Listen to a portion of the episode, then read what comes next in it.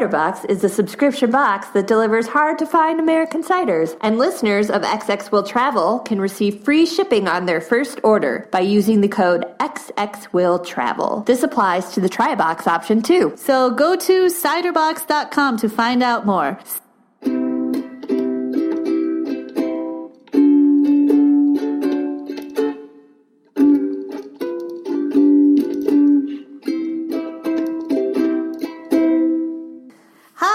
Inez. And this is Kathy. And together we are XX Will Travel. We have a very special episode today. It's all about your 2017 travel goals. Because let's face it, 2016 sucked, and we need to look to the future. It's true. And in 2017, we're all going to try to get away, whether for a weekend or for eternity. oh no. trying to stay hopeful. trying to stay hopeful. Um, but we asked some of our friends and listeners to send us their 2017 travel goals because we wanted to provide a service. We want to help you achieve your travel dreams this year. We got a lot of different responses, super interesting ones, and we are just going to head right to it. Yeah. So, our first comes from Andrew, who, when I asked, What is your 2017 travel goal? answered, Escape to Mars. now, I believe this was meant as a joke. But perfectly valid. A perfectly valid one. And he was also okay with going to the moon, or anywhere really that was out of the stratosphere. And this got us thinking can it be done? We are tackling space travel. Uh, Kathy, what have you found out about space travel for Andrew? I found out that there are three main well, I found three main mm-hmm. um, companies who are, they want you to put the money up front, but you're not allowed to travel into space yet. So the first one is Richard Branson's Virgin Galactic. It is $250,000. You have to pay it up front when you apply. And I looked into the application and it seems pretty, pretty simple. This seems more like a Soho house or a. I agree. I also looked into it and it definitely seemed that it was more an exclusive country club that takes place in space. Yeah. than yeah. anything else. Instead of inquiring about your health or your experience, some of the questions are what are your motivations to go to space? What element of membership of the Virgin Galactic future astronauts excites you? What do you hope to bring to the community? And do you have an existing member of the Virgin Galactic future astronauts to support your application? Now they're big on diversity. They keep going on and on about how they want all these different perspectives to go to space. But that last question on the application makes me think that they're just going to perpetuate the same socioeconomic divides that rule us right now. But A for effort. Yes, yes, and for making a very accessible application. True, true. I feel like I could apply if I had $250,000. Exactly. the next company I found was Space Adventures Limited, which is in Washington, D.C., with a satellite office in Moscow. It was founded in 1998, and its its star um, that that they are promoting or were promoting as like on their roster of going to space is Sarah Brightman. Oh. The ex wife of Andrew Lloyd Webber and a, a world class soprano. Yeah, with the voice of an angel. and she bailed in 2015. She said she no longer wanted to go. Well, now I no longer want to go. no. Think of that, like flying through space with Sarah Brightman singing to you. Yeah. That sounds like it's the classy version of Virgin Galactic. Exactly. I think. and then I found um, XCOR and they have um, a link on their application that says book your flight. And then it's like name email address phone number. So it's not really an application. Yeah. Um, according to their last press release they have undergone a price increase from $100000 to $150000 now i know it's not accessible. Right the thread that I found in in these was that most of the press, like all the press releases and the news stories, ended around 2015. Yeah, I found a few in 2016, mostly at the beginning of the year, indicating that 2016 was the year where space travel was really going to take off. This has not happened. Right. but there are a few developments that make me wonder if we might see more of it in the upcoming years. First of all, there's a ton of these like startup magnet dudes that are putting a lot of money behind these kind of companies like Jeff Bezos and Elon Musk. So I think they probably know more than we do and are just not releasing it to the public. Also, I think the idea is that once these super expensive flights start to take place, the price will will decrease until it becomes accessible for the middle class, if you will. For those of us who are not land based. Exactly, or who don't have connections to to the virgin community. and this is kind of what happened with airline travel when it first started. I think an important distinction to note though is that when we think of space travel, we tend to think of orbital space travel, which is what astronauts do. They get to completely leave Earth. They're out in space. They're heading close to the moon. And what a lot of, and I think all three companies, but I might be wrong. I know for sure two of them, what they are proposing is what is called suborbital, orbital travel which is merely 50 kilometers above the surface of the Earth. Now, this is enough to experience weightlessness and to take really cool pictures on Instagram, but it's not the same as completely leaving the stratosphere. So, those are goals for the future, since we are all in desperate need of leaving. But, Andrew, there you have it. There are a few options of going away. as long as you pay up front. Yeah, so start saving up for the $250,000 fee. So, the next question is from our friend Erica, who wants to know how to get more vacation time at work. So, I have a few tips from this. The first one is to know exactly what your vacation policy is and to make sure that it is being applied correctly. And I say this because this week, a friend of mine at work who has been in the company for over five years realized that she was still on the old vacation time policy for employees that are working less than five years, which gave her only 15 days as opposed to the 20 days she was entitled to. No. Yes. And now we think this is all an honest mistake, but this is why you have to be on top of your stuff, guys, because your company will not look out to make sure that everything is going correctly. So that's my tip number one. My tip number two is that the best time to get more time at work is when you're applying for a new job and yes. to use it as a negotiation tactic. I have never tried that, but I've heard it used with great success. Or I think that you could offer to swap out if you're do, going that route, offer to swap out some of your salary for paid time off. Yeah, it's an option that I didn't know existed until I also started hearing from people at work that instead of getting more money when they accepted the job, they actually got more vacation time because that was easier for the company to swallow than, you know, thousands of dollars a year. Mm-hmm. Now, if you're at work and you don't plan on switching soon and the vacation policy is being applied to you correctly, you have a few things you might be able to work out. One is to simply ask nicely. That's also on my list. Yeah. And what experts suggest is to present evidence that vacation can either raise your productivity or can help in terms of like mental stress and anxiety. You know, always frame it as what you're doing will benefit the company in the long run. And I've also had people at my job who ask for time off, but they're willing to take it unpaid. If it's that important to you that you need that vacation, then take it unpaid. Yeah, and see also if there's any sort of policy that allows for sabbaticals, things of that nature. They will probably be unpaid, but again, as Kathy said, if what you really want is just a time off, then you know, explore, lean in, lean in so lean you can in. get out. um, and there are companies like Morningstar, which is a financial services company. Every four years of continuous employment, they give their employees six a six week paid sabbatical if you're applying for jobs, it's right on their website. Look for stuff like that.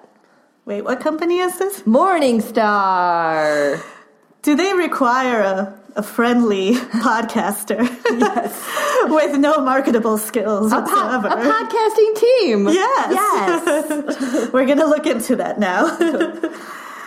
So that is for Erica. Hopefully, you can find a few options there. Now, our friend Sarah has a two parter. One, she wants tips on how to plan more weekend trips throughout the year.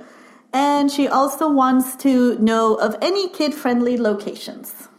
How to plan more weekend trips. I, since she's asking for kid friendly, I don't mm-hmm. know if I'm qualified to speak to that because if I want to take a weekend trip, I just go. Right. that was actually one of my 2016 travel goals was to take at least one trip every month, even if that trip was just a day trip or a small weekend trip. And other than July and August, I actually succeeded in doing that. And what helped me, which maybe might help her, is to actually plan it. And I know this sounds really lame, but every month I had to look and see what weekend I did not have anything, I had not committed to anything, I didn't have anything planned already.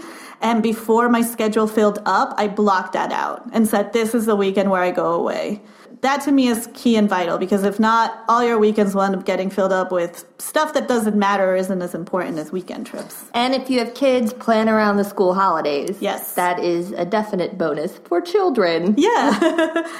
now, in terms of kid friendly locations, Neither of us have kids, so Sarah, take this with a grain of salt, and we apologize if we say something that's totally boneheaded. But I was thinking of what I enjoyed as a child, and I enjoyed anything beach related, which won't help you because you live in Miami, but throwing that out there. And two, anything that had a bit of education with theme park. So I actually suggest Washington, D.C. with a side trip to Colonial Williamsburg and Busch Gardens. Ah because I really enjoyed DC as a kid, especially the Air and Space Museum. Uh, Colonial Williamsburg is just a trip in itself, and then Busch Gardens is a theme park and an amusement park, and you'll, you know, you have rides and water slides and all that stuff. And it's also why I recommend Philadelphia with a side trip to Hershey, Pennsylvania, where you can tour the Hershey Chocolate Factory and then go to the Hershey Amusement Park.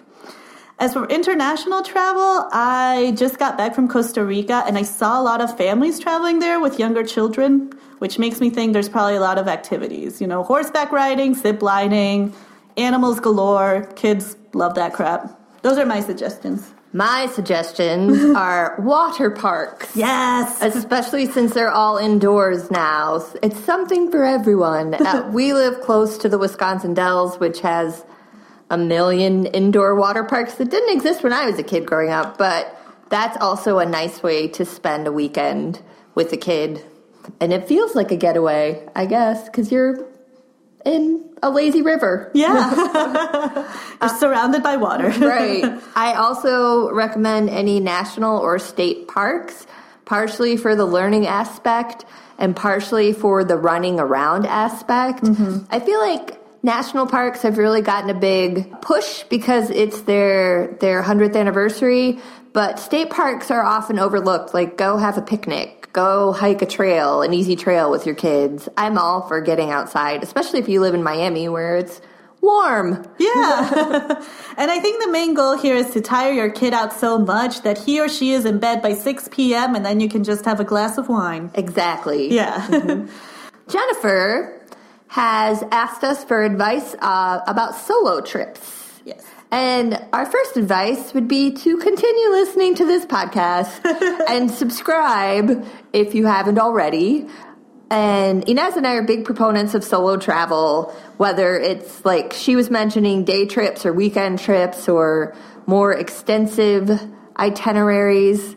Where's the best place for solo travel? I would say an- anywhere in the US. Like more big cities, I think where there's yeah. stuff to do. New York City would be fun on your own. Chicago is fun on your own. I love Japan for solo travel because if you screw up, everybody's so nice and you're so much bigger than everybody that they have, they have no choice to help you.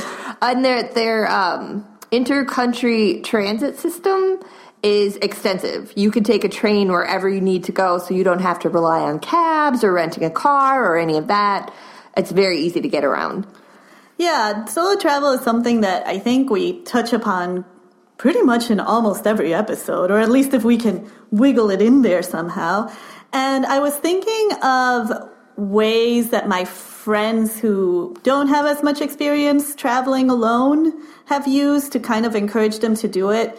And I think a lot of them have looked for retreats or courses or some sort of group program an activity at the beginning of a trip so that they can get comfortable in their surroundings and then later use you know, a few extra days at the end to venture out on their own.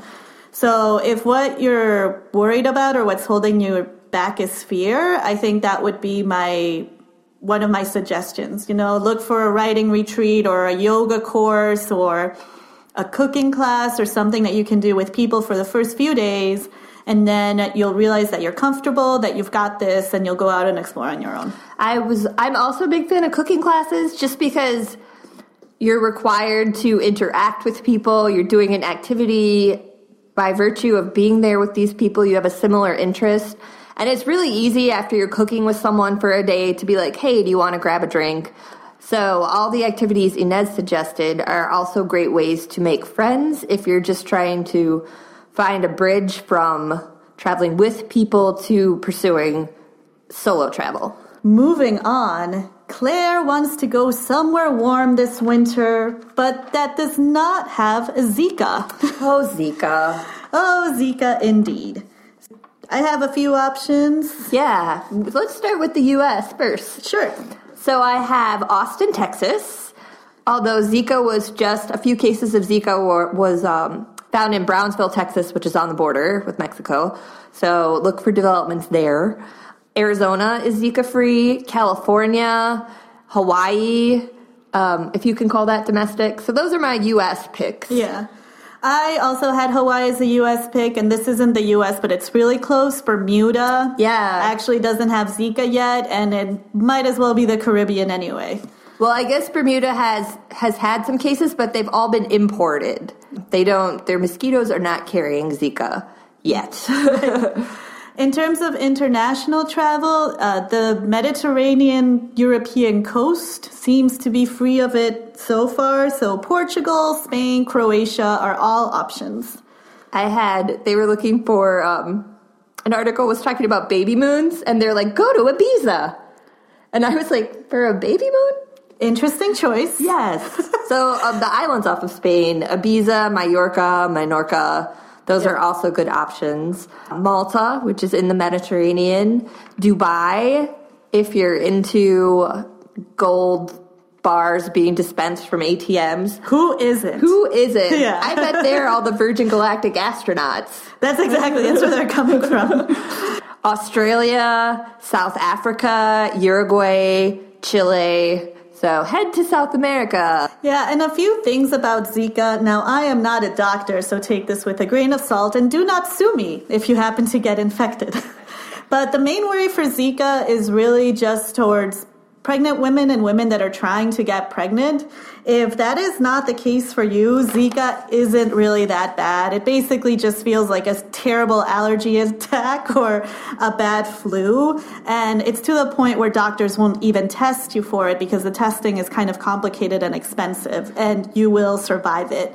So if you're not trying to get pregnant, you should be okay. And just remember to practice safe sex all the time, but especially eight weeks after you've been in a Zika infested country. And most people don't even know they have Zika it's when true. they get it. Yeah. So, yes, good advice. Yeah. Doctor, not doctor, Inez. Yeah, almost doctor. I almost got a PhD in nothing that has to do with health.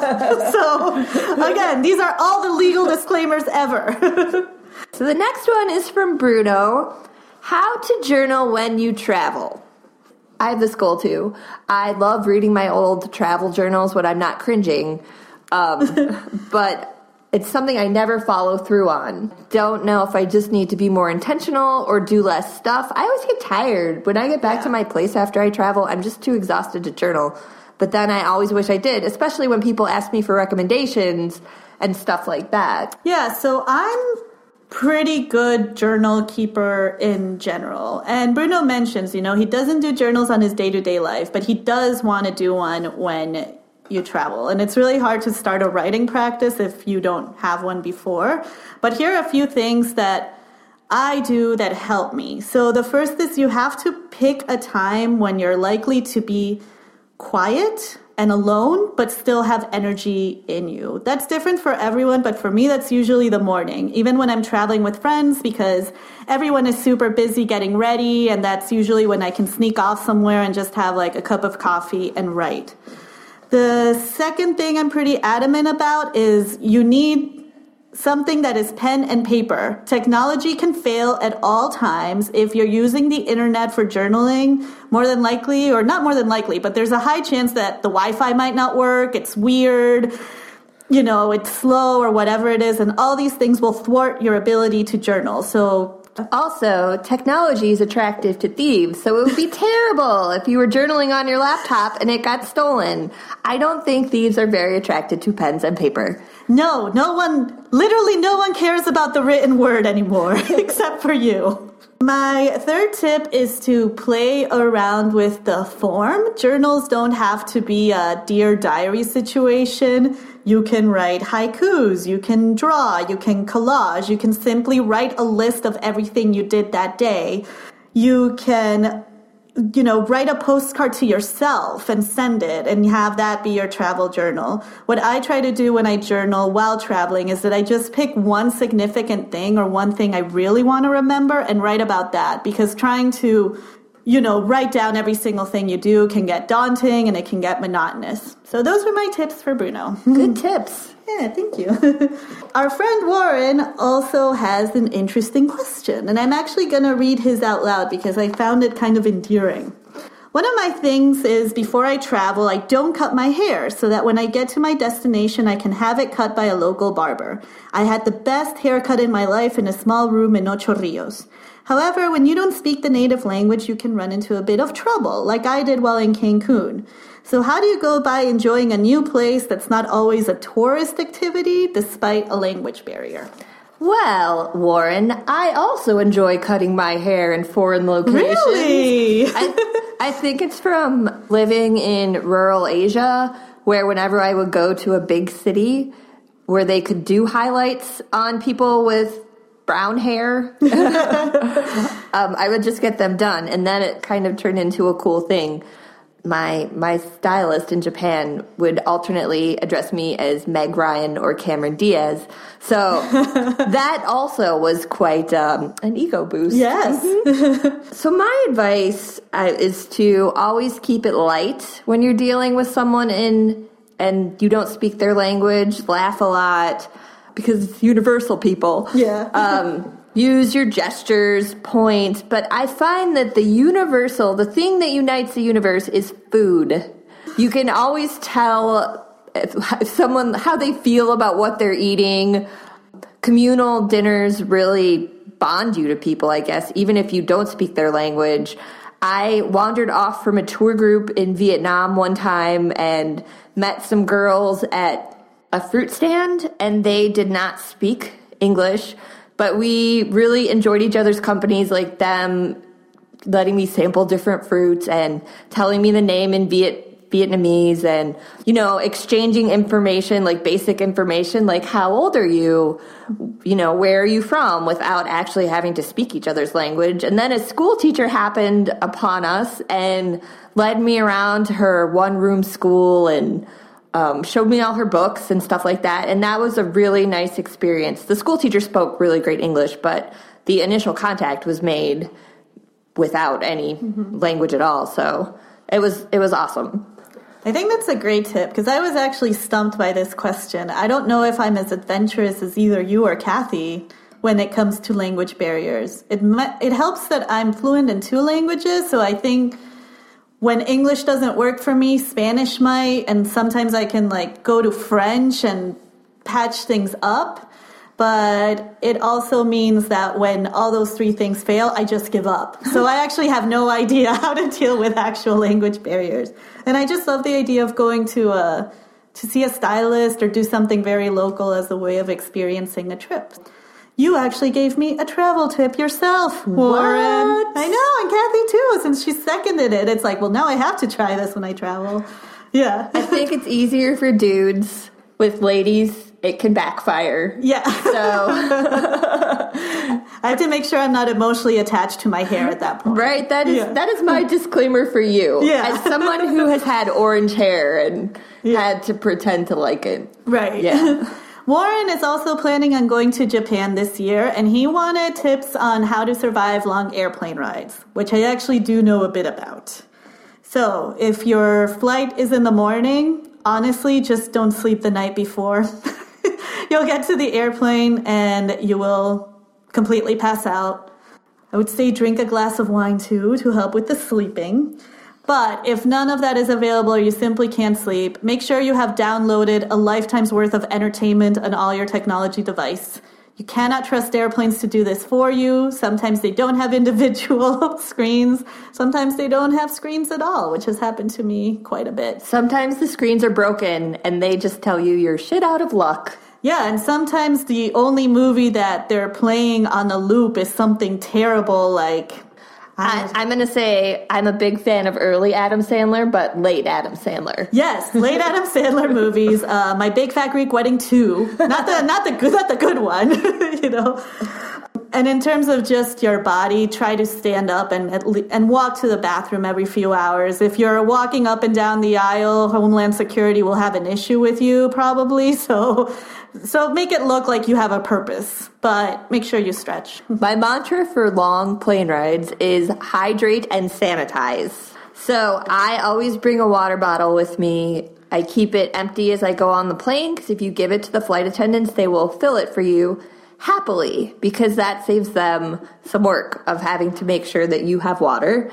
By sanitize, I I should probably just wear a hazmat suit, but wipe down your tray table, wipe down the screen, check your seat for used Kleenexes and other treasures Aww. that people have left there. My guys, come on! I know it's so gross. yeah. For moisturizing, I this is like my unpaid product endorsement. I recommend Trader Joe's head to toe moisturizing balm. It comes in a tin. It is a balm, so you get around the liquid requirements. It smells really good. It's got lavender, orange, and rosemary, so it kind of perks you up. And I use it on my lips, my hands, my elbows, my knees. It's good for flyaway hair, and it weighs nothing. So you just throw it in your bag. I'm kind of obsessed with hydration. Um, and I'm considering bringing like those Korean face masks. Yeah. um, on my next flight, but that might be a TSA issue if you're masked. I like how Kathy just turns the airplane into a spa. Yeah, and, yeah. I, and I bring my like slippy socks. I bring my really nice slippy socks with grippers on the bottom and my eye mask. And I also bring earplugs, a scarf, because those are much cleaner than the blankets you will get. Mm. Um, and I read a tip online that some people make scarf tents if they have, if you, this is kind of lame, if you have an empty row. I'm like, who has an empty row these days? No one. Right. But, but okay. if you do, make a scarf tent. I'm big a big proponent of snacks. I love Trader Joe's for their individually portioned trail mixes and stuff like that because my nightmare, I get super hangry. Like super, super hangry um, and my nightmare is being stuck on the tarmac for hours without anything to eat, and I would kill someone. Um, to eat them. Right, yeah. exactly. Comfy clothes, that kind of goes without saying. Skinny jeans cut off your circulation, and you get, you retain water when you fly. So not only are you will you have numb legs but you will have legs that are encased like sausages in your jeans neck pillows for me are a hit or miss. Like I have a very delicate neck. so a lot of them are too big and they just prop my head up way too high so that I'm actually sitting more upright than I normally would and not in a good way. Another trick trick I like to do is to take your gross blanket and you roll it up into a log shape and I always put it in the small of my back so I have lumbar support. And you can also do that with your pillow. Ideally, I do the blanket in the small of my back, in my, my C spine, and um, then the pillow um, on my neck. I am impressed by Kathy's setup. My tip was basically like booze and numb away the pain. These are much healthier. Listen to her. So, anyways, Lauren, we wish you much luck on your travels, and I'm excited to hear about it. I'm excited to hear about what crazy haircut you get in Japan. Me so too. You better come back with some like Goku action. They know how to cut hair. Yeah. So our next question is from Samina Samina Mustafa, who was featured, if you go back a few episodes, at our season two launch party. Yeah. Um, who is an awesome lady and wants to know about traveling to Cuba it's still, even though we're getting there, it is still technically illegal for U.S. citizens to travel to Cuba for tourism only. You have to fall into one of 12 categories, and those categories are family visits, government business, journalism, professional research and meetings, educational activities, religious activities, public performances, clinics, workshops, athletic or other competitions and exhibitions, support for Cuban people, humanitarian projects, activities of private foundations, exportation, importation, or transmission of information and informational materials, certain authorized export transactions. There you go. Or you can just go to Cancun or Canada and fly to Cuba and have them stamp your your visa card instead of your passport and that works too. And uh, like anecdotally again disclaimer not not a government official not telling you what to do but anecdotally people really don't check. Go nuts. Most American travelers usually just choose educational when they decide to go to Cuba and basically the assumption is that you will be doing one thing every day to educate yourself about the Cuban culture. This can include things like uh, going to museums or taking a cooking class or something very, very touristy in and of itself. And it's mostly done on the honor system right now. Again, the risk you take is your own, all the disclaimers, blah, blah, blah. In terms of accommodations, they have a couple of hotels which are pretty expensive, but if you're a budget traveler, you can stay in casas particulares, which are basically homestays. But the big news is Airbnb now operates in Cuba. What? Yes. The airlines that fly there, there are, I think, 12, 10, 12 more every day. So we have the ones that fly now are American, Frontier, JetBlue, Silver, and on the docket for 2017 are Southwest, Sun Country, United, Spirit, Alaska, and Delta. the ones that are flying now, at least from American Airlines, you can buy the tickets online.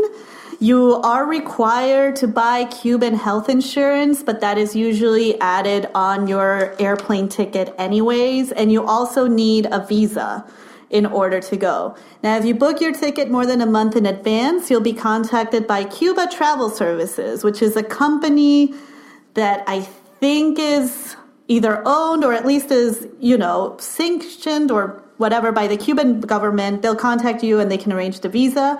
If you don't do it before you leave, you can also get a visa at the Cuban airport, but it's more expensive. Yeah, I think it's 50 bucks. That's, I believe that's what I read at the airport. At the airport. yeah, I think it's 20 if you do it in advance. And then one thing to note is that you will probably have to pay for everything in cash. cash, cash, cash, cash. Even accommodations, even if your hotel is kind of luxurious and fancy. There, at least from what I read, there are only two credit cards that can be used in Cuba, and you definitely don't have them. One is like from Puerto Rico, and the other one is from some bank I've never heard of in my life. I don't think there are any ATM machines in there. So make sure you make it rain. So technically, they say that credit cards and debit cards are accepted, but currently they do not have the infrastructure to support it, as Inez said. Yeah. Another thing about money is if you if you have the means, um, use euros or Canadian dollars to exchange for Cuban. What is a Cuban currency? It's a C. Peso, I think. Yeah, I know the abbreviation is CUC. Because if you try to change US dollars, you're docked 13% for trying to convert them. And this is kind of more anecdotal, but I do have several friends who have gone to Cuba since Peru does not have an embargo and Peruvians are freely allowed to go in and out of Cuba. And the two things they've mentioned is one, it is very expensive. I don't know if that has changed, but everyone was actually shocked as to how expensive things were. It is not a budget destination by any means because tourism is one of Cuba's main sources of income, so they're going to try to get it all it's worth. And unfortunately, this means that they also had to deal with a lot of street vendors kind of coming up to them and just in general, huge insistence of the Cuban people, you know, asking them to either buy things or give them things, etc. I don't know if this has changed since things are opening up and it seems that the economy is somewhat getting better, whatever better means in Cuba, but um but I guess just be aware that it is a country that is still going through some like terrible, terrible economic strains, and that will probably be reflected.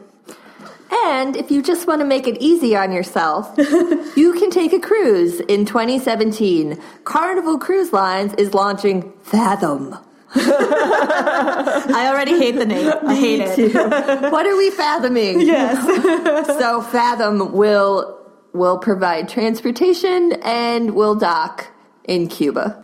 And it goes without saying that due to certain political events, including but not limited to the death of Fidel Castro and the election of Donald Trump, this might all change. So, you know, keep your eyes on the news. However, Donald Trump, I'm sure he's eager to cash in on the hotel market in Cuba. So I just want to say Trump Hotel coming to Havana soon. Disclaimer, that's speculation, but Yeah. you know it's going to happen. Oh man, my stomach just turned. this episode is sponsored by Cidrbox. What's Cidrbox? Cidrbox is a subscription service. They deliver hard to find American fine cider right to your door. Each month they spotlight a single maker, they visit them at their orchard, they learn about how they make cider, and then they ship the bottles directly to your home. You can pick the size that works for you. Three bottles, a half case of six bottles, or a full case of 12 bottles. Now, Inez and I are both single ladies, so you'd think we'd pick the three. But let's be realistic. We need the 12. Right? Each bottle is 750 milliliters, which, in case you didn't know, is a full size wine bottle. And the cool thing is that most of these ciders cannot be found outside their region. So if you want to learn more about cider and how Cidrbox can make your life better, go to cidrbox.com.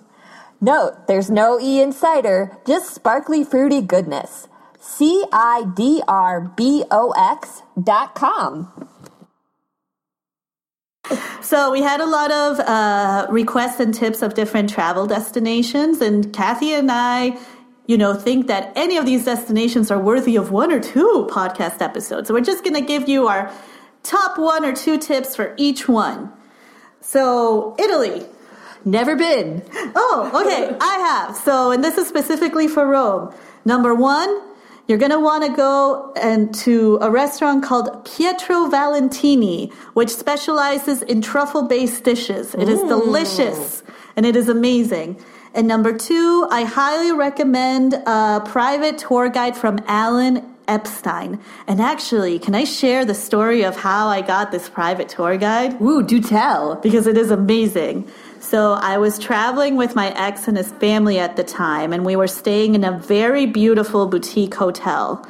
I'm in my room when all of a sudden my ex turns to me and says, My mom just texted me to tell you that one of the actors from Mad Men is on the rooftop having a drink. What? Now, Mad Men is one of my favorite, favorite shows of all time. And immediately my mind went to Don Draper. And I told my ex at the time, if it's Don Draper, I'm sorry, but I'm going to have my way with him and you're just going to have to deal with it. And, and you wonder why I loved it in last. but he said, I don't think it is. And I, and I, he didn't watch the show, so he couldn't really tell me who it was. But we rushed upstairs to the rooftop where his parents were sitting at a table, and right next to that table was the actor who played Sal on Mad Men. Now, for those of you who have watched Mad Men, Sal is actually the closeted gay art director who ends up being cut out, I think, in season two or three. He was also one of my favorite characters. We all kept our cool for a while, and we were just kind of talking about, like, oh, what should we do the next day, blah, blah, blah. When all of a sudden, Sal from Mad Men interrupts our conversation to say, I had the greatest tour guide, and I think you guys should use him. And we were all like, oh, bye, please tell, as if we weren't all collectively losing our shit at the moment. And he was the one that recommended Alan Epstein to us. So he gave us his info. He said how much he loved it. And then after a while, we couldn't resist. And we said how much we loved Mad Men. And we talked with him for a good hour and took a million pictures. And he was the nicest man in the world. He was with his partner, who is also fabulous. And that is my favorite meeting a famous person story on a trip ever. Wow. Yes. I'm so glad that poor tragic Sal, the character, has an, ex- an exciting and fulfilling real life. I know. It's kind of how I like to think that Sal's character ended, you know, that after being like, you know, kicked out from the agency, he just went off to Rome, found himself a beautiful boyfriend and lived the life. Yeah, that's what I want for Sal too. Yes. so those are my trips from Rome. London. I haven't been, but I do have a few tips. But let's talk to Kathy, who has been. I have been uh, two times, but I've always been. I have an expert tour guide, which would be, which you probably could pay her, and she would take you around too. But it's a friend who lives in England, so I've always been. It's one of those cities where I've always been led around to do fascinating things, and I'm like, I don't have to think. Yeah. So I know we had drinks on at the bar on top of the Shard, which was very interesting. Um, we saw this is going to sound so like basic and touristy, but it was really cool. We saw the changing of the guard at Buckingham Palace, which was um, just by chance. So that was pretty interesting, and I don't know. We do all sorts of cool stuff. I can't think of right now, or maybe I don't want to tell you. friend of mine from work who I follow on Instagram just went to London and I was stalking her Instagram profile to see what caught my eye. And there were two places, both of them food related, obviously. And one was uh, Balans Soho Society, which seems to have a pretty strong brunch game going on. And the other one is Sketch, which apparently is a tea parlor that later turns into a cocktail bar and it's totally pink. The whole thing is pink. So I thought those were places to check out. Check them out and let me know if you like them. yeah. Next, Amsterdam. Never been. I have, but a million years ago, um, I remember enjoying two things very much, both under the influence of a ton of pot. One, the Dali Museum, and two, the Museum of Sex. Um, I can't be objective about either of those because, again, under a ton of pot, but I had a great time. Wow. And those sound like the perfect pot enhanced experiences. yes. so, Mexico. I've only been to Cancun and it doesn't count. So, Kathy? All right. I have been, I did a girls' weekend in Puerto Vallarta, which was fun. It's, it's, I haven't been in a while either, and it's hard to discuss it in terms of our current political climate. Mm. I love Mexico City. I love it so much. It's an artsy city. It's like a billion people. You get to see like Frida Kahlo's house and Diego Rivera's murals and I love Mexico City. Great food. I did not feel threatened at all.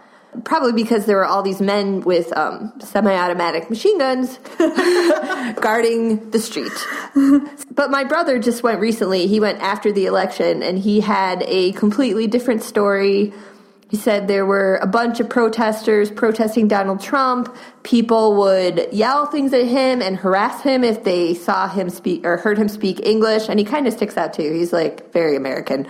And a homeless guy chased him and his coworkers yelling like nonsense stuff about Donald Trump. Well, they thought it was nonsense. They assumed it was nonsense. I don't know. Maybe he could have been making some very valid points. um, I really don't know how I feel about Mexico right now. I want to believe I can go there and still have a good time and Yeah. and be safe, but I don't know. Maybe that's more me than Mexico. I don't know. I mean, I like to think that maybe right now everyone is on high anxiety, so these things will probably calm down. And who knows? I mean, if anyone knows that the government isn't the same as the people, it's Latin American countries. Right. Our presidents always suck. Right. so hopefully, hopefully that will stop in Mexico. Um, I did get to go to Day of the Dead in Mexico City, which I highly recommend. Uh, it was so fun, and it's a family thing. Like it's not. It's not a bunch of hoodlums hanging out eating sugar skulls. Um, it's just families and the kids come up and they try to trick or treat. You're supposed to give them money, which I didn't know at at the time. Um, the little girls dress up as La Llorona. Um, I saw a little boy dressed up as Michael Jackson, which, like, props to you, kid, you or your parents. And you see the intricate altars, the ofertas, which is just, it blew me away. It's in the Zocalo, the main square, and it takes up the whole thing. And it, they're just so elaborate and beautiful. And it was such a wonderful atmosphere. And I didn't feel uncomfortable at all going there because my my friends who are Mexican American had warned me I should not be walking around Mexico City by myself, which you know is fair. But the lady at my hotel told me it was the concierge told me it was fine and it was a 10 minute walk. So take that with a grain of salt. You know, I know my experience isn't everybody's, but if you have a chance to go to the Day of the Dead in any Mexican city, I would highly recommend it. Yes. Singapore, Which I have not been to. nor have I. But I did look to see what I would like to see if I were to go to Singapore, and these were the two things that stood out. One is Singapore has a huge Ferris wheel called the Singapore Flyer, and it's apparently the world's largest observation wheel. So that will probably give you some pretty cool views. And I also would like to see the last remaining Kampong. Hopefully, that's how you pronounce it.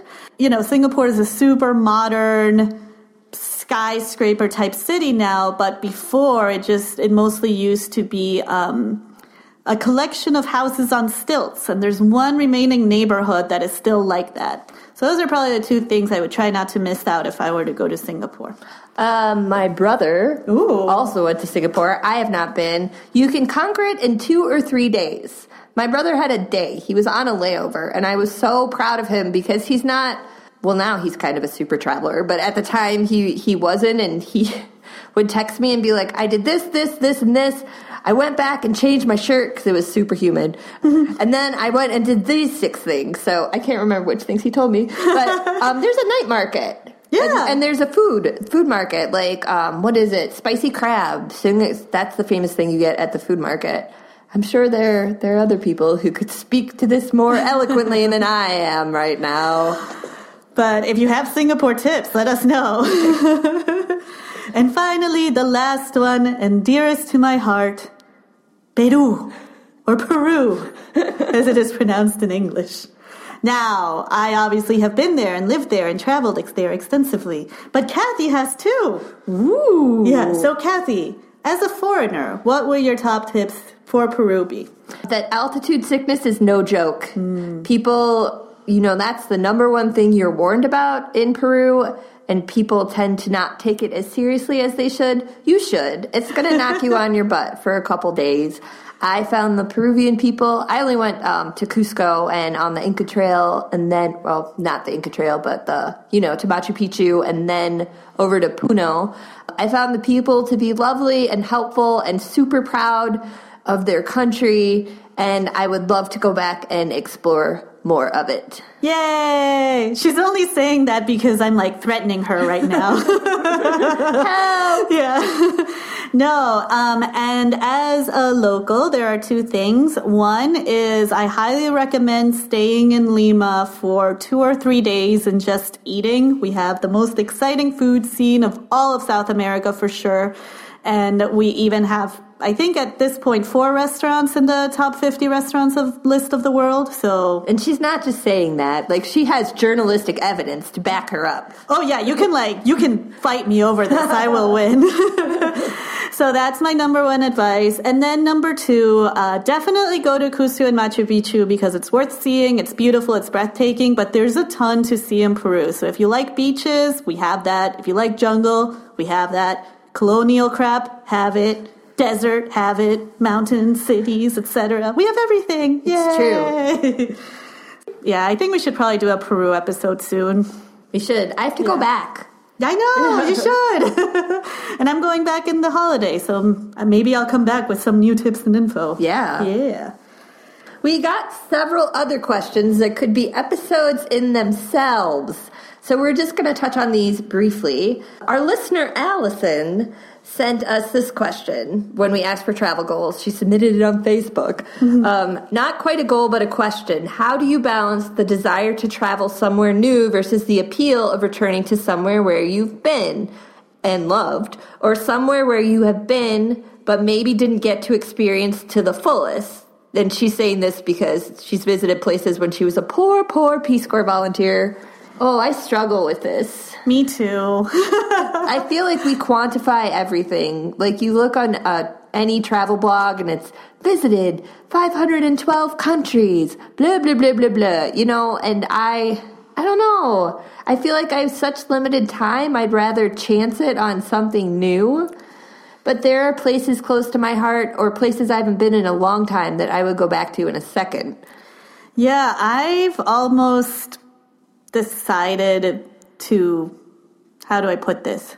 I'm defeated by it. I've just decided to always opt for the new thing. And it doesn't always make me happy because there are places I really want to go to. But I think right now at this point in my life, I'm still in the quantifying stage where I just want to knock things off my list. One thing that helps is that if I find an excuse to go back to a place I visited, then I'll try to take it. This usually happens when it comes to weddings or if a friend happens to move somewhere I've been before, because then I can like I don't know, I guess I have an excuse to go back. Yeah, there has to be a draw Yeah. for a repeat trip. Like London, my friends, I have really good friends who live in Oxford, so I know that I'm going to go see them Yeah. and have an excuse to go back to London, and they know it really Right. well, which is better than me wandering around on my own. Yeah, and when it comes to maybe a place I visited before and I'm and I'm somehow there and maybe don't necessarily want to be there. This happens to me with Lima a lot. I try to add something new to it. You know, I try to go and see something I haven't seen before to make it feel like a whole new trip again. Hopefully we can tackle this in a longer episode, just travel balance. Yeah. Mindfulness? I don't even know what to call it. So we're still mulling over it, but maybe, you know, you're not alone. You're not alone in the struggle. right. We also received an email from Bernie, and she actually has a really interesting question. I have a huge goal for 2017 leaving my job, home, and friends to travel around the globe for a year. My biggest challenge is determining how I can travel with one year's worth of prescription medications. I have checked that are, they're not banned in any countries, but most seem to have limits of carrying only three months' supply when entering. Coming from Australia, I certainly don't want to have to fly back home at any stage just for medication, so I would be interested in how other people have overcome this issue. Again, all the disclaimers Right. in the world. we tried to get an official response. I did email Northwestern Memorial Hospital, but they will probably get back to us on Monday when we're done recording this episode. So, again, personal experience.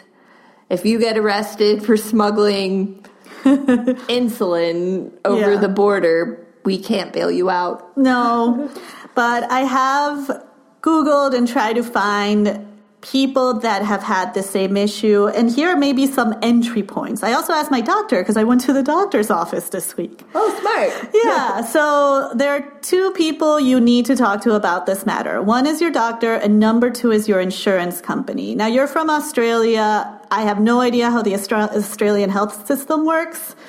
Whoever takes care of your insurance, whether it's the government or a private company, you're going to want to talk to them and see what options they give you.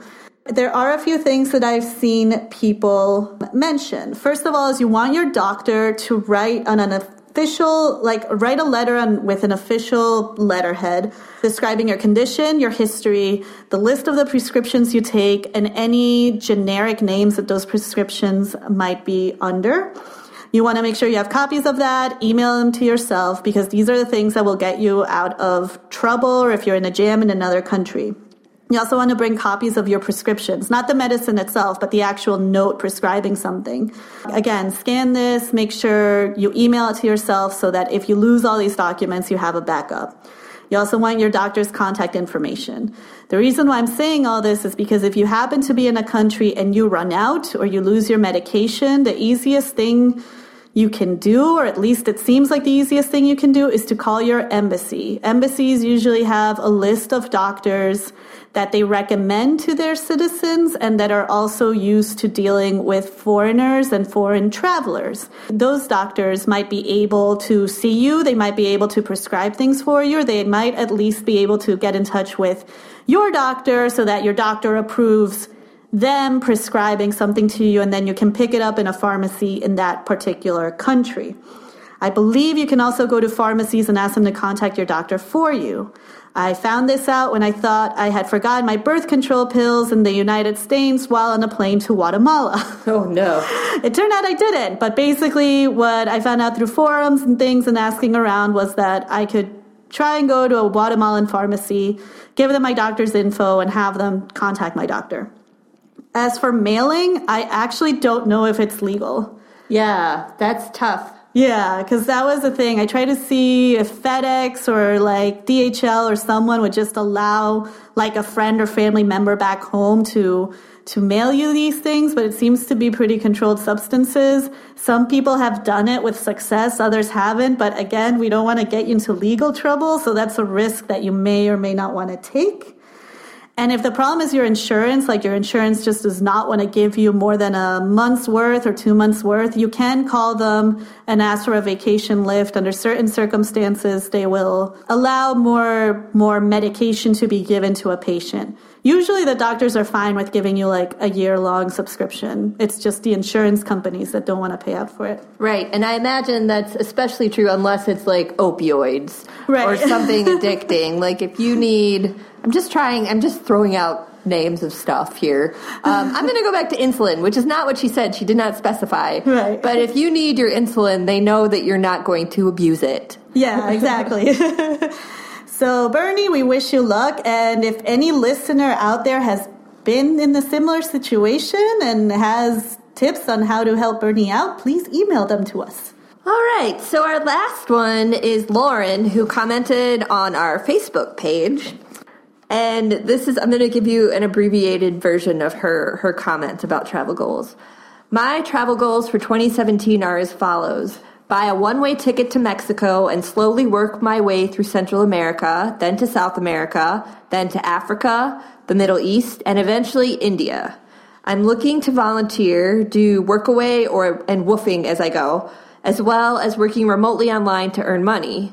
I truly don't 100% feel like saving up tens of thousands of dollars, but I'm worried I will need to, even when, I will be traveling someplace cheaper, and my accommodation as a workawayer, WWOOFer, and volunteer would likely be taken care of.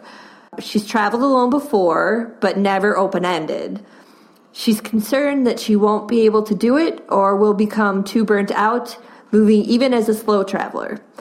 She's not ready to settle down anywhere and has no idea what she's supposed to do with her life. Welcome to the club, Lauren. and her work is pretty much all online. She's planning to live simply, earn enough to get by, see places, and help people, and eventually find a country to perhaps settle down in and teach English. Hopefully, Asia. I know all this sounds ambitious and insane, but at this point in my life, I'm a bit lost. Have nothing to lose, can't bear the nine to five in one place. Oh, Lauren. we say that, we say that sympathetically. Yes, with love, with love. One, you know what I think is insane? Being stuck in an office Right. for 40 hours a week, Right. years on end, and expect that to be called a life. I'm feeling very teenagery, but yeah, it's something I've been thinking about a lot. Well, I'm going to address her first her first question about burning out. Yeah. Here's the thing, Lauren. You can always go home. Um, my friend Jessica Hernandez, who is my coworker, I recently discovered did an around the world trip. She started out with a friend. Ooh. Yeah, when she was young and carefree, younger and carefree. And she got a job opportunity and had to cut it short, but the friend kept going and eventually decided she'd had enough and returned home. So you have you are in control. You have the option to make the trip as long or as short as you want and don't feel compelled like it's so easy to look at all these blogs and Instagrams and be like and see these people who are like, "Well, I've been tra- solo traveling for 4 years and it's the best thing ever." Yeah, whatever. Like that's them. You Yeah. you do you. Yeah, I actually really like that advice because I think with our hyper capitalist ambitious society, travel has become another thing to compete in, where you have to do it for the longest, the hardest, and take all the countries and go to all the cities. And travel shouldn't be that. It should be about fulfillment and satisfaction and learning something new. So if you are satisfied after a month and a half, I would consider that a success and not you giving up. And if it's been two years and you still feel like doing it, then that is awesome. And if you can figure out a way to keep going, then keep doing that. I don't think we should be stuck in the parameters that kind of society or even the travel blogging world has imposed on us. because dude, it's like we all, we all just have one life to live, man. this is me being super great. Right. And as for burned out, I I have one very dear friend, Bobby, who took off with his girlfriend and traveled around Southeast Asia for five months. Now, if you ever meet Bobby, he is pretty much the most extroverted, life of the party, go, go, go person in the world. And even he admitted to being burned out after a few months. And kind of what he would do to recover was to just stay in one place for a while, really chill, kind of get a daily routine back again until he had the energy to keep going. So I think that's also totally okay. Not everything in this trip is going to be spectacular. Right. I think like you just need to come to terms with that because it is in the end life. Right. You'll have setbacks, you will have things that are not cool, it will be disappointing, you might be bored, etc. So temper your expectations. That would be another tip. um, a third tip would be, I think, to really you work remotely, but you want to have a plan for working remotely, and you want to set also set expectations with your company and your boss as to what they expect you to do. Like, do they think you're not going to be doing anything all day? So they think they would expect you to work more? Do they think of this as a temporary contract? Or are you going to be an employee working remotely? So I would have a heart to heart with your supervisor and ensure that you two or whoever, um, you three, are on the same page in terms of expectations for working remotely. Yeah, and if the idea is that you'll quit that job but work remotely anyways, then make sure that you have a set schedule for yourself, you know, of when you will actually be working and where and when will it just be vacation time so that you don't let yourself just kind of only work or only you know hang out and chill and not make any money if that's a concern to you i think like just planning those out would be would be good as for feeling lost like maybe you are but is that such a bad thing sometimes we have those times in our life when we need to reassess and I don't know. I think everything that comes with adulthood is sincerely overrated. Like, I don't think buying a house gives you that much security. Being married doesn't give you security. Your job doesn't give you security because all these things can be taken away. Right. And I, our lives are curated Yeah. by Facebook and Instagram. And it's hard to feel that you, it's hard to, it's hard to not feel that you have to compete, that your life has to be as perfect as everyone else's. Uh, because no one's is no one's life is perfect like that. I highly recommend the first episode of season two of um, Black Mirror. Wait, season two or season three? Season three. Yeah. Season three. The one with um, Bryce Dallas Howard as a woman who lives in a society where you rate everything. So you have to be fakey nice to everyone, and the people with the higher ratings get better housing and just perks. So there's perks if you have a four star social media profile. So I don't know. That Yeah. both scared me and put a lot of things into perspective for me. Yeah. One, everyone should watch Black Mirror. Yeah. Two, it's so true. We get caught up in what's being posted in social media. And again, that is completely curated. And I don't know, I've kind of come into that that point in my adulthood where I really care less about what people expect of me because I have tried those paths and they have led me to nowhere except disappointment. So if you're in that position, I say you do just do you. right. Yeah. That seems to be the XX will travel mantra. Yeah. so just to finish off then, we are going to talk about our own travel goals. What? Yeah. I don't know if I should start just because mine is very similar to Lauren's. And I've been, Kathy knows this, but I haven't shared it with the world yet. But I've been saving up all last year and will continue to do so this year so I can actually run away from home for a bit. And I think at first, like Lauren, I was planning on doing a whole year, and I've been cutting that length of time down in my head to where right now it's about four months. And there's many reasons for that. One of it is my dog. Part of it is because I just really like the community I have in Chicago and I don't want to abandon it completely. Part of it is money. And part of it is just I don't know if I need that much time. I don't want to be burned out. But what I do want is extended period of time tr- travel time and to kind of put a complete reset button on my life because for the past five, six years, I've just kind of been on emergency mode due to certain personal and professional reasons. Other than the podcast and a few choice things, nothing that I have right now is anything that I'm particularly emotionally invested in. So I just need to like clear my mind. So I'm with you, Lauren. We should meet up. No. but how about you, Kathy? okay, so one of my travel goals, as you know, mm-hmm. Inez, Inez and I love to travel, Yeah. and nothing brings me more joy than bringing that experience to others.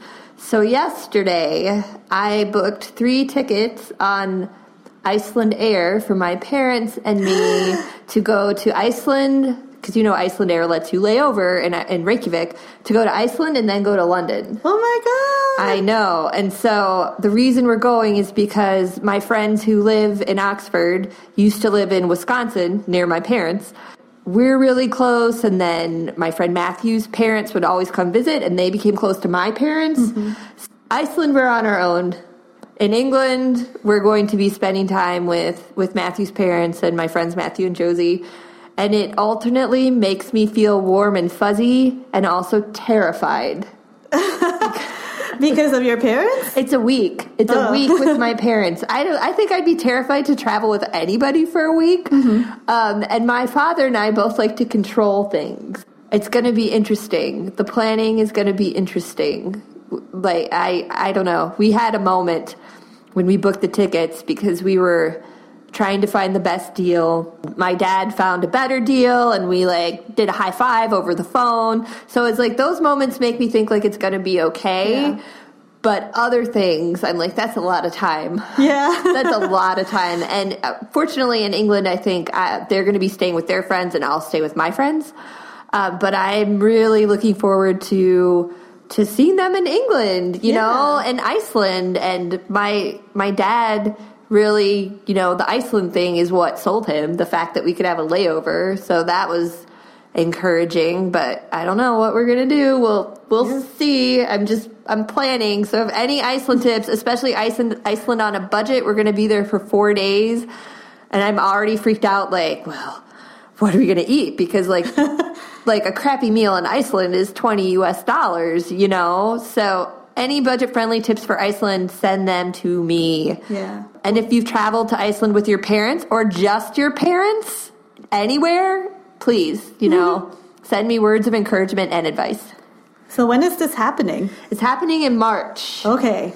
So you you guys have a, have homework. We, yeah, yeah, yeah. Before March, you need to send Kathy all your survival travel tips, whether it be surviving Iceland, which I'm sure is easy, or surviving parents, which is a bit more difficult. And you've traveled with your parents, right? I have, I have traveled. I'm actually thinking this is a great podcast episode. Me too. Topic, so I won't, so I won't go all out. But I think one thing to keep in mind at our age is that it is now time for us to be the grown-ups in the relationships with our parents because my mom is actually pretty easygoing. She is a trooper. She likes everything. She eats anything. She's not high maintenance at all.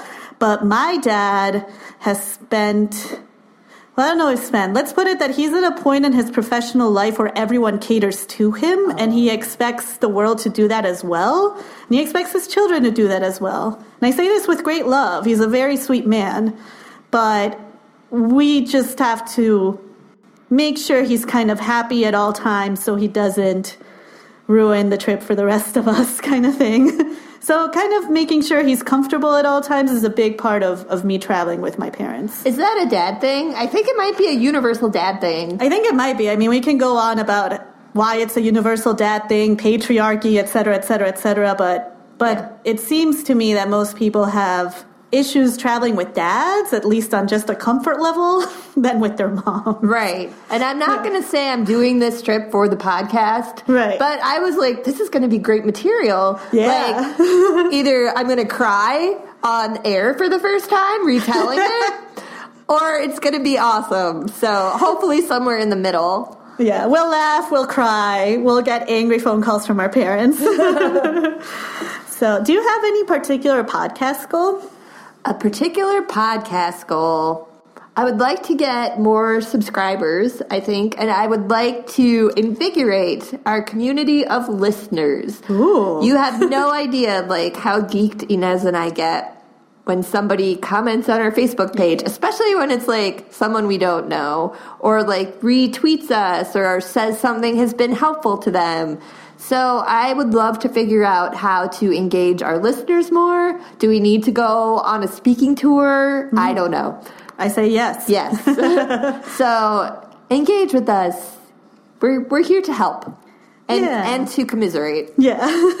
Yeah, I think I agree. I would love to hear more from our listeners, whether that be feedback, travel stories, um, you guys commenting on Facebook or on Twitter or on Instagram or anything like that. We really just want to serve you guys. So I don't know. I almost want to say like more love from the podcasting community themselves. I'm kind of tired of seeing the same names over and over again. Yeah. when it comes to who gets contacted about podcasts or for podcasts or podcast shout outs. So maybe that, maybe not just invigorating our community, but also invigorating the independent podcast community. Yeah. Because now that it's popular, it's starting to get harder for the smaller people to make some noise.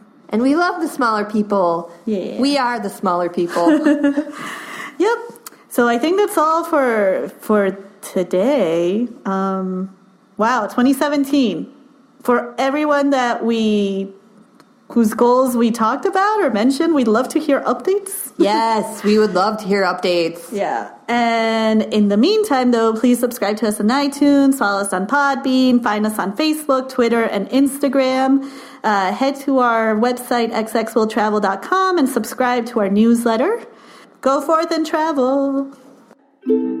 This week's episode was also sponsored by Girl Squad Tours. Hey ladies, have you always wanted to travel the world but couldn't find a travel buddy? Girl Squad Tours is an international travel company for women specializing in small, female only group tours across the globe. They offer flexible payment plans, exciting itineraries, knowledgeable squad leaders, and so much more.